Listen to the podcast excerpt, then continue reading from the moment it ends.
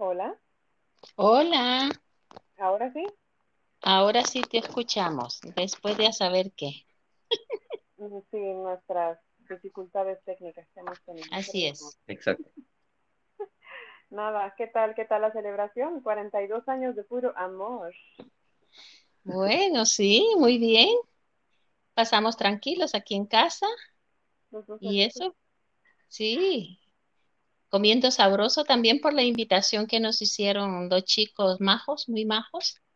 Sí, esos hijos tan maravillosos que tienen ustedes. Ajá, muy sabrosa la comida y eso Cocinamos aquí en casa. muchísimo. Ujú. Claro, la situación ahora no deja celebrarlo como lo hemos hecho otros años, de salir a dar una vuelta o algo así. No se puede.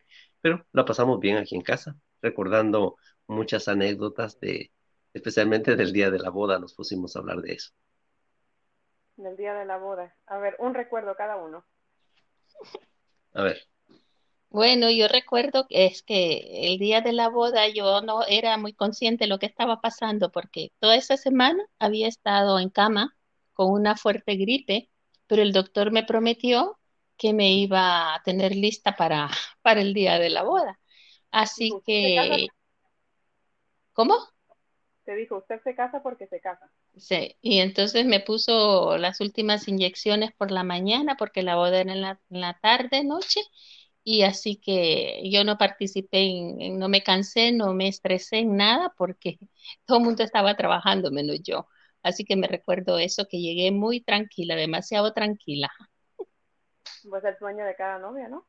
Sí, sí. No, yo tú no, yo no sufrí de, de nada de eso. no, sí, y el estrés lo sufrí yo, ya, alguien tenía que sufrirlo, padre. porque alguien, porque yo tenía que coordinar todo. Ella estaba eh, eh, muy tranquila en su habitación y yo de, ese día fue de muchas carreras. Por la mañana, levantarme temprano, hacer cosas, luego eh, ir a la iglesia para ver cómo estaban dejando el adorno, volver, tratar con mis compañeros, que mis compañeros de, del seminario eh, tenían su, hicieron sus bromas, me escondieron el traje de, de la, de la boda y bueno, fue una de carreras todo el día. Y el traje me lo entregaron como una hora antes más o menos de la boda, así que a cambiarme y a la iglesia. Pero con todo, yo recuerdo que no estuve estresado porque todo el resto de cosas estaban ya hechas, como la gente que iba a participar, predicadores, quién iba a hacer las ceremonias y todo eso, todo estaba listo y gracias a Dios pues todo salió bien. Así que estresado no estaba, tal vez un poco cansado. Y el, el traje celeste era estilo BG. Sí. Era en los 70, hija. Sí, estilo BG. Podía haber puesto a cantar, no sé, una con coreografía y todo. Sí. ¿Y Y, a y tu vestido? ¿Qué pasó a tu vestido? A mi vestido, mi hermana, gracias a Dios que ella pues era costurera y lo había hecho, ella tuvo que meterle porque yo bajé, bajé de peso bastante el último mes y especialmente esa semana porque ca- casi no comía, solo viviendo, be- bebía sopas, así que me tuvo que meterle bastante al vestido, haciéndole arreglos. Pero otra vez, el sueño de cada novia, que ah, normalmente las novias hay que ver que, que no coman mucho antes de la boda, y, y en el, porque eso tiene, no tiene solución, pero si bajas de peso, eso tiene solución. Sí, tiene, tenía solución. Sí. Bueno, pues está bien. Vamos a ver, 42 años.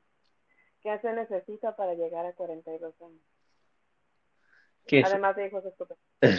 qué se necesita?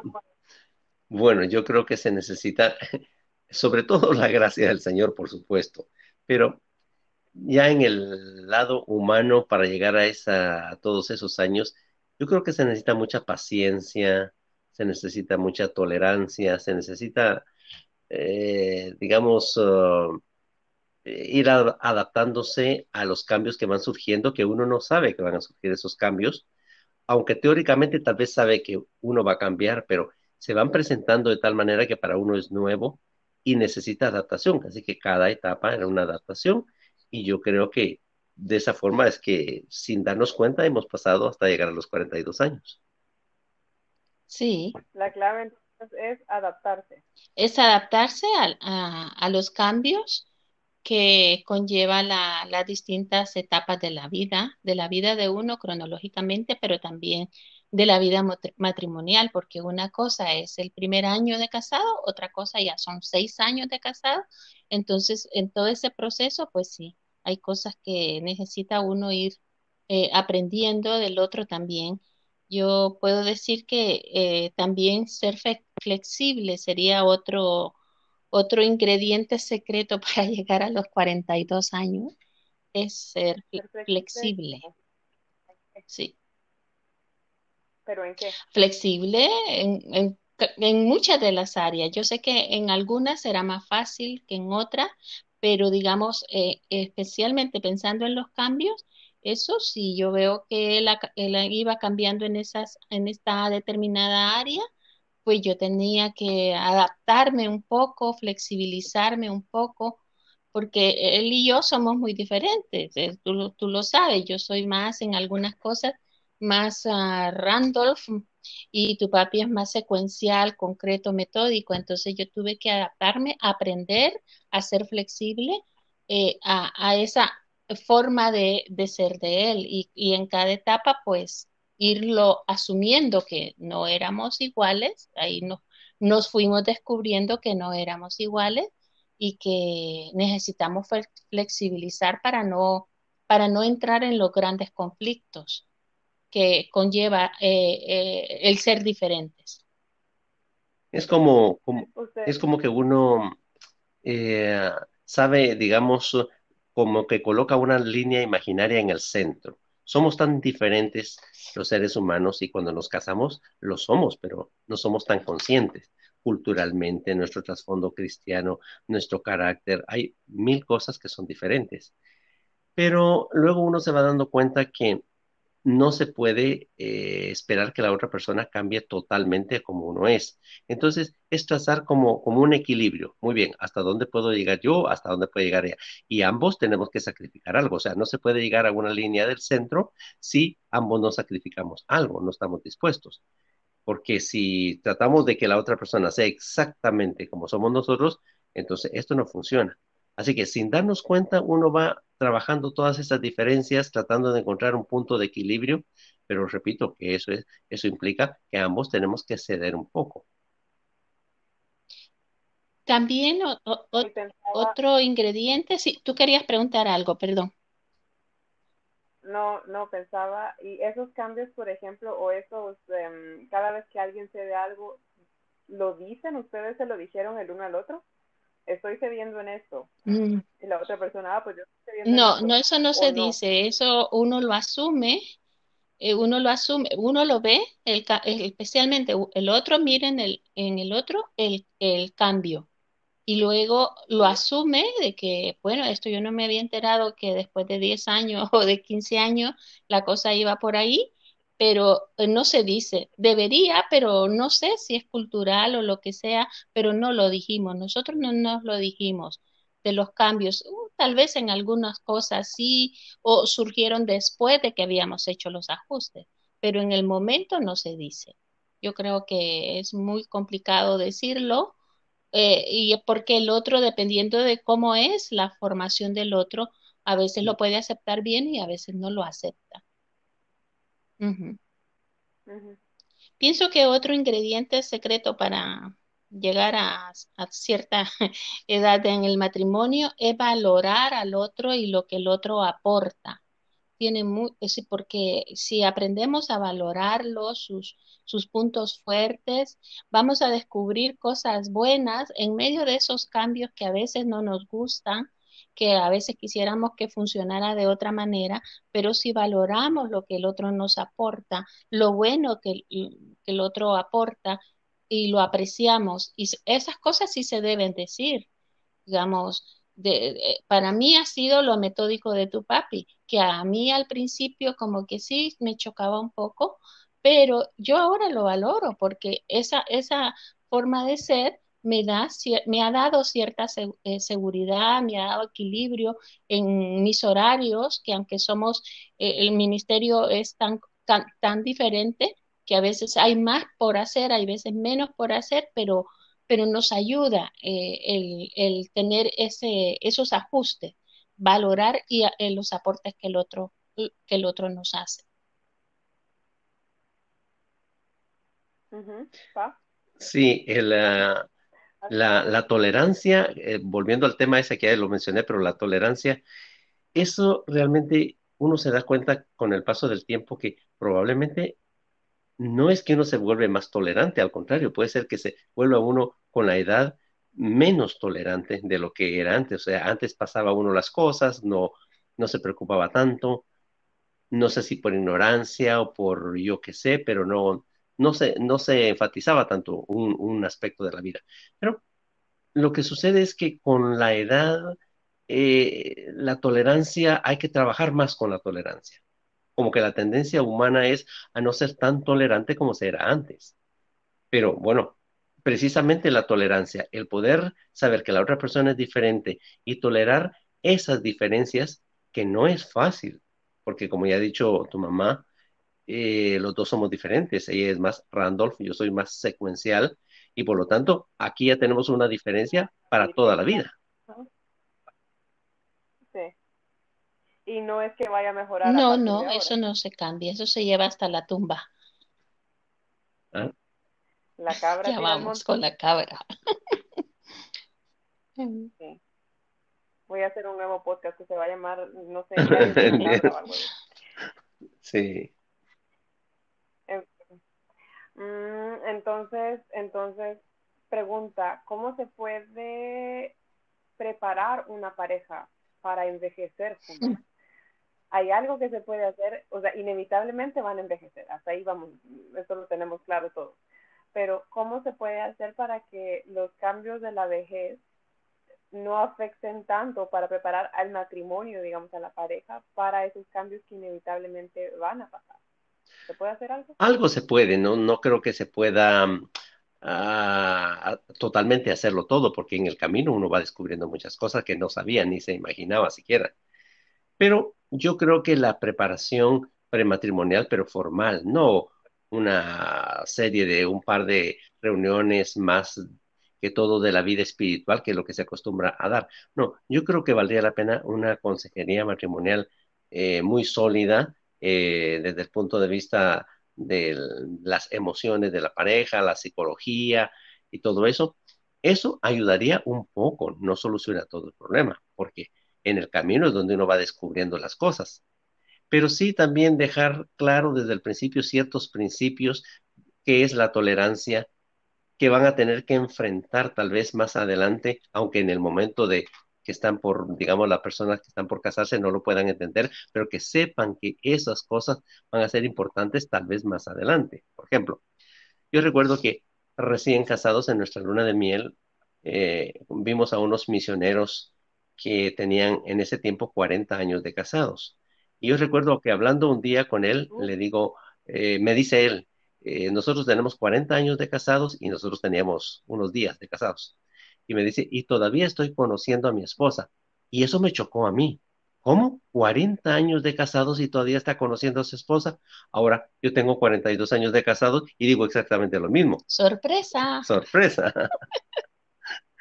¿Por qué? Porque en el camino se va descubriendo muchísimas cosas que, que uno no las puede ver desde antes. Pero, repito, sí, uno sabe que la tolerancia, que va a tener que emplearla, la paciencia, eh, esas cosas, esos principios generales pueden ayudar si uno los va adaptando, digamos, en la medida que surgen las diferencias, que van a surgir las diferencias. Yo también diría que es bueno que las parejas o las parejas recién casadas deben de hacer una biblioteca, eh, una biblioteca eh, particular. Generalmente esto lo maneja más la mujer, tengo que confesarlo, porque el hombre le atrae los libros bíblicos, buenos libros, comentarios bíblicos, diccionarios en griego, en hebreo, les, les gusta mucho comprar mucha literatura, buena literatura, no estoy en contra, pero creo que ellos no son de los que van a ir a comprar a una librería libros buenos que hablen de, que los se sigan leyendo para que eso lo, los, les enseñe de otros que han escrito, pues yo sé que en el mercado hay de todo, hay mucho libro barato en el sentido de que cualquiera ahora escribe los 10 pasos para ser más feliz. No estoy hablando de eso, pero sí libros que a través de los años se han mantenido. Y a mí un libro que me ha ayudado y, los, lo recomiendo cada vez que puedo se llama Aprendiendo a envejecer, Aprender a envejecer de Paul Tournier, que él tiene una serie de libros, pero esos libros son antiguos, pero enseñan, enseñan las distintas, no está hablando solo para matrimonio, sino para la vida, cómo aprendemos a envejecer y uno lo tiene que aplicar para la situación que está, si eres de 40 años, de 50, lo que sea. Pero yo pienso que es hacerse una biblioteca que hable también de estos temas y, si a nosotras nos toca, las mujeres, pues hay que hacerlo, porque eso es lo que no son las herramientas para determinados casos, no solo para aconsejar a, otras personas, a otras mujeres, a otros matrimonios, sino para uno mismo. Entonces, hacerse uno, una biblioteca y cursos también, ir a cursos que, que por ahí en otros países hay también, que son muy buenos, aprovecharlos para seguirse formando como matrimonio. Sí. Cursos para matrimonio. Entonces, tú recomiendas una biblioteca y en esa biblioteca debe haber un libro que hable sobre el envejecimiento. Y tú recomiendas a Paul Tournier eh, Aprendiendo a Envejecer, ¿no? Pa, ¿cuál recomendarías tú? ¿Qué libro recomendaría yo? Bueno, para ser franco, yo no leí mucho sobre aprendiendo a envejecer. Eso, eso fue eh, tu mamá. Pero yo se los comparto, de vez en cuando le comparto, mire que me ha gustado este tema. Sí, ya lo sé, sí, sí, Exacto. Bueno, yo no tengo uno que yo recomendaría como un libro, porque leímos muchos libros eh, previo al matrimonio y durante el matrimonio, los primeros años, hay muchos libros que, que leímos sobre las, eh, cómo se expresa el amor, cómo es esto, todo lo otro, y son libros muy buenos, por supuesto. Pero como que uno de hombre, como que uno va eh, en el camino, como que va arreglando las cosas. La mujer siempre se anticipa un poco más y uno como que sabe que va a llegar la vejez, pero mm, no le preocupa tanto ese, ese aspecto. Sí, eso, esto por eso digo es más de mujeres y no sé, bueno, en parte sí sé, porque el hombre en eso es más centrado en su trabajo. Y, y digamos, antes de la década de los 80, 90, eh, los libros también del doctor Dobson, pero eran más educativos. También eh, el acto matrimonial 1 y 2 está muy bien son libros que parecen muy viejos, pero que son muy vigentes, porque, digamos, el acto matrimonial es que son libros que tocan médicamente el funcionamiento de las relaciones sexuales. Y, hay otras series más eh, que, tristemente, digamos, a nivel eh, de escritores españoles son muy pocos, pero eh, ellos, aunque son médicos norteamericanos, pero aportan mucho, mucho, de mucho valor a estudiarlos, como cómo funciona la sexología, cómo funciona, son temas vitales e importantes, porque si no... Eh, de los que normalmente en la para nada. se habla mucho. En la cultura latina también que Otra cosa que yo he aprendido en el, en el camino, eh, lo tenía más o menos claro desde el principio, pero uno lo va fortaleciendo. Y, y lo hemos enseñado precisamente es que realmente la base con que se inicia el matrimonio es muy importante. Para mí es importante que esto esté en los planes del Señor, que de verdad estemos convencidos que esta relación es del Señor, no porque me conviene, no porque solo porque me gusta. Hay una frase que yo leí hace muchísimos años y, se la he recomendado a alguien de los que hemos aconsejado. El amor no consiste en mirarse mutuamente, dice la frase, sino que los dos miren en la misma dirección. Es importante ver cuáles son, digamos, las metas, los planes, qué es lo que la otra persona quiere. No es simplemente olvidarse de todo eso porque el amor no va a resolver todo. Entonces, si es la voluntad del Señor, no está resuelto todo, no por el Señor, sino por nosotros. Pero si es la voluntad del Señor, yo creo que eh, tendremos más, eh, digamos, eh, garantía de, de, poder salir adelante con esfuerzo, aprendiendo en el camino, pero para mí es la base, que se, que se formen los matrimonios en la voluntad del Señor. Y que su palabra sea también el centro tanto de para ambos, que sea el modelo a seguir y seguir los principios bíblicos que nos enseña que hay suficientes principios bíblicos aplicados al matrimonio. Y, y, eso es lo más importante, que el Señor sea el centro de nuestra vida y que juntos luchemos por, por, por querer seguirnos amando a pesar de nuestros cambios en las distintas décadas, porque los hay, y seguir queriéndose, respetándose, honrándose el uno al otro. Volviendo un poco a lo que dijo mi papá de lo del matrimonio basado en la voluntad del Señor. ¿Y cómo saber entonces cuándo es la voluntad del Señor? ¿Es suficiente con que asista a la iglesia? ¿Es suficiente con que, no sé, con que haga algo en la iglesia? ¿Es suficiente con que diga que cree en el Señor? ¿Qué Yo creo que no.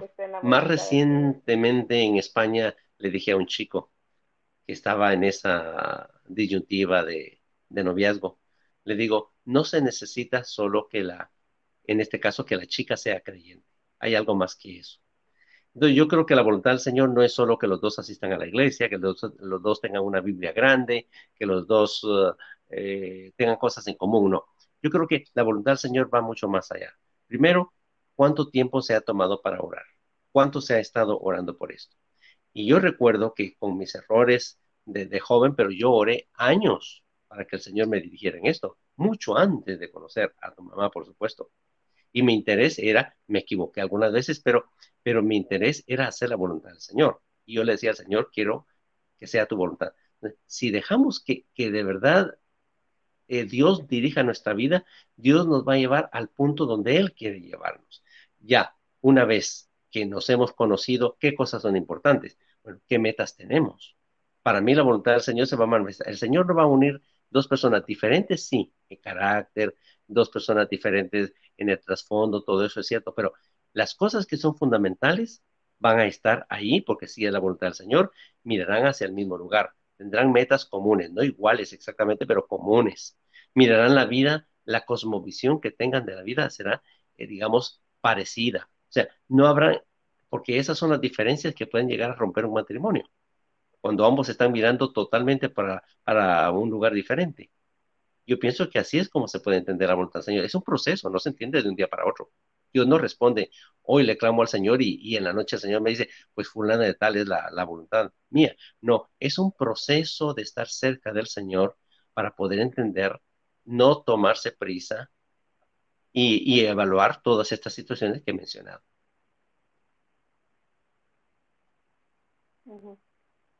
Las metas.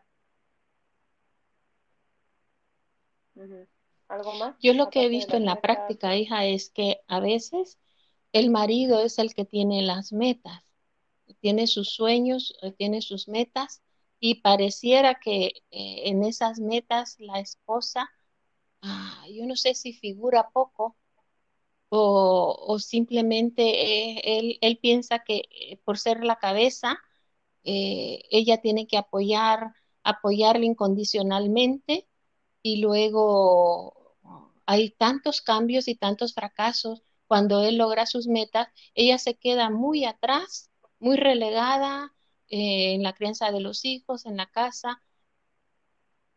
Ella se estanca, sí, de en todos sentidos se estanca. Y entonces, pero él no consideró eso, que si le estuvo apoyando cinco o seis años para que sacara por ejemplo, un doctorado o una licenciatura en teología, lo que sea, eh, que, generalmente las esposas, si el esposo llega a, esos niveles, es porque hay una esposa que se ha estado autosacrificando, cuidando y haciendo de mamá y papá muchas veces porque ellos van a estar en la biblioteca o en el ministerio. Entonces yo creo que aquí eh, deberíamos hablar del desarraigo, eh, desarraigar en, la pareja el, egoísmo, no solo pensar en mis metas. ¿Qué metas tiene mi esposa? ¿Son afines? O también pensaba en los eh, matrimonios, porque lo he visto sobre todo para esas jóvenes multiculturales aquí en Alemania, donde es exactamente lo contrario. Ellos quieren una cosa, van por el área, el área más de la familia y ellas dicen no porque mi carrera no está donde debería En ese caso, con, con uh, nuestra experiencia, es que el, llamado que teníamos para servir al Señor, ese era algo muy importante también. Ya tu mamá sabe y ustedes saben que yo tuve una, relación de, noviazgo antes de conocer a tu mamá, pensando que esa era la, voluntad del Señor, pero ¿qué fue lo que eh, Em, digamos, lo que contribuyó para terminar esa relación. Simplemente que la otra persona no tenía visión para servir al Señor, no tenía llamamiento para eso, quería seguir una carrera universitaria y, ser una profesional. Y en el caso mío, no, yo tenía muy claro que había sido llamado para el Señor. Cuando conocí entonces a tu mamá, entonces, entonces nos encontramos que ambos habíamos recibido ese llamamiento que éramos diferentes en diferentes circunstancias, pero teníamos claro qué queríamos hacer, servir al Señor. Muy bien, ahí queda mucho terreno por delante, por supuesto, pero esa era la base de todo. Sí,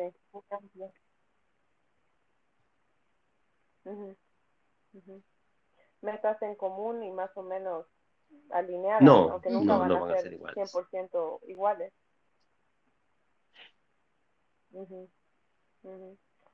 Bueno, pues casi llegamos a, la media hora. Pensé que iba a ser más sí. Con lo que nos gusta hablar en esta familia. Qué esperanza. Bueno, pues nada, pues muchas gracias. Gracias al eh, Señor. gracias al Señor y, gracias a ustedes también. Sí. bueno, hasta luego. Un besito.